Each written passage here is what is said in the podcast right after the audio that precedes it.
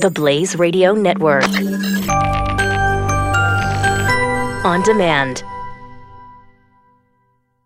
Political power is the power of a gun.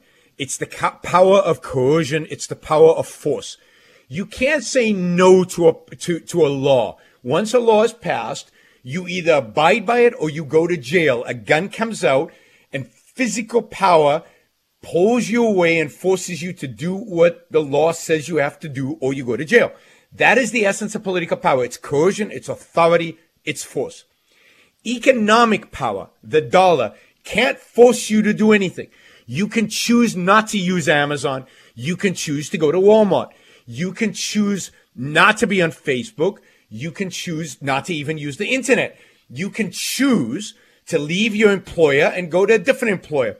So companies, wealth gives you economic power, but it doesn't give you, but economic power is not the power to curse.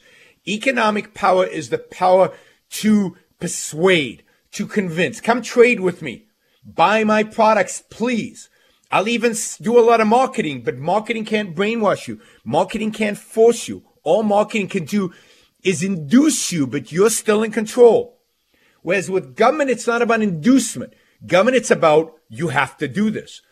So she's differentiating between political power, which is force, and economic power, which is essentially voluntary. So you have rich people who all they can do with their money is encourage you to buy their products, but they can't force you to do it. Now, cronyism is when economic power is used in order to attain political power through special favors from government and, and regulations that protect you from competitors and so on.